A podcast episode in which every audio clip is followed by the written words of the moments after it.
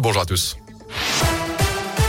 Et on débute avec vos conditions de circulation. Cet accident qui nous est signalé sur euh, l'A7, sur le pont du Rhône, dans le secteur euh, de Fézin et de Saint-Fond, avec des ralentissements dans ce secteur-là, notamment euh, tout au bout du périph' en direction de Paris quand vous comptez rejoindre l'A7. Sur l'A7 également, des ralentissements de plusieurs kilomètres au bout du boulevard urbain sud aussi. Des ralentissements également aux deux entrées du tunnel sous Fourvière en ce moment ou encore dans le secteur de l'horloge à Tassin. Soyez prudents et patients sur les routes. À la une mercredi, le coup d'envoi de la vaccination pour tous les enfants de 5 à 11 ans. Confirmation ce matin d'Olivier Véran. Le ministre de la Santé assure avoir reçu les avis favorables des autorités sanitaires et scientifiques. Les prises de rendez-vous doivent être lancées dans la matinée. Les injections se feront dans 350 centres en France, mais aussi dans des cabinets de médecins de ville et en pharmacie.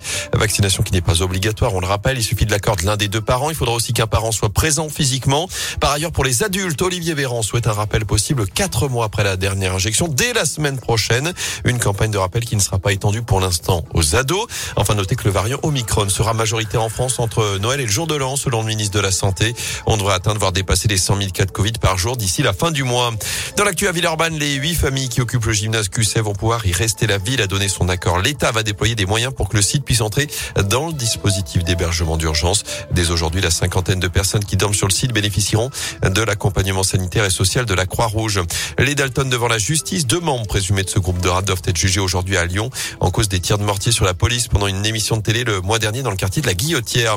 Dans la région, il est soupçonné d'avoir inventé sa propre agression. Un maire de la Loire a été renvoyé hier devant le tribunal correctionnel pour dénonciation calomnieuse et conduite en état d'ivresse. Le maire de Saint-Just-en-Chevalet près de Rouen avait déposé plainte le 5 décembre à sa sortie des urgences, affirmant avoir été blessé lors d'une altercation avec un groupe de jeunes dans sa commune. Deux hommes ont été immédiatement interpellés et placés en garde à vue, sauf que l'élu se serait en réalité montré vindicatif et agressif envers des personnes venues l'aider après être tombé au sol à plusieurs reprises dans un état d'ébriété. Version que son avocat conteste, son client sera jugé en mai prochain.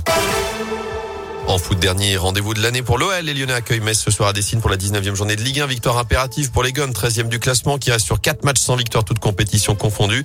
Objectif évidemment bien terminé, une première partie de saison mouvementée entre résultats sportifs décevants et les derniers problèmes en tribune. Pour autant, l'entraîneur Peter Bosch est ravi de retrouver le public lyonnais sur qui il compte beaucoup ce soir. Il y a une grosse différence quand on joue avec public, avec nos supporters et sans. Et j'espère vraiment il, va montrer l'OL, ils ont super super supporters qui sont là pour leur équipe, qui donnent tous pour leur équipe et qui va montrer ça. J'espère ça aussi pour mes joueurs qui, qui besoin de ça aussi. J'espère qu'il y a une super ambiance dans notre stade. Et victoire impérative pour reculer au podium. Les Lyonnais ont actuellement 8 points de retard sur la troisième place occupée par Rennes. Lyon-Metz, coup d'envoi ce soir 21h à l'OL Stadium.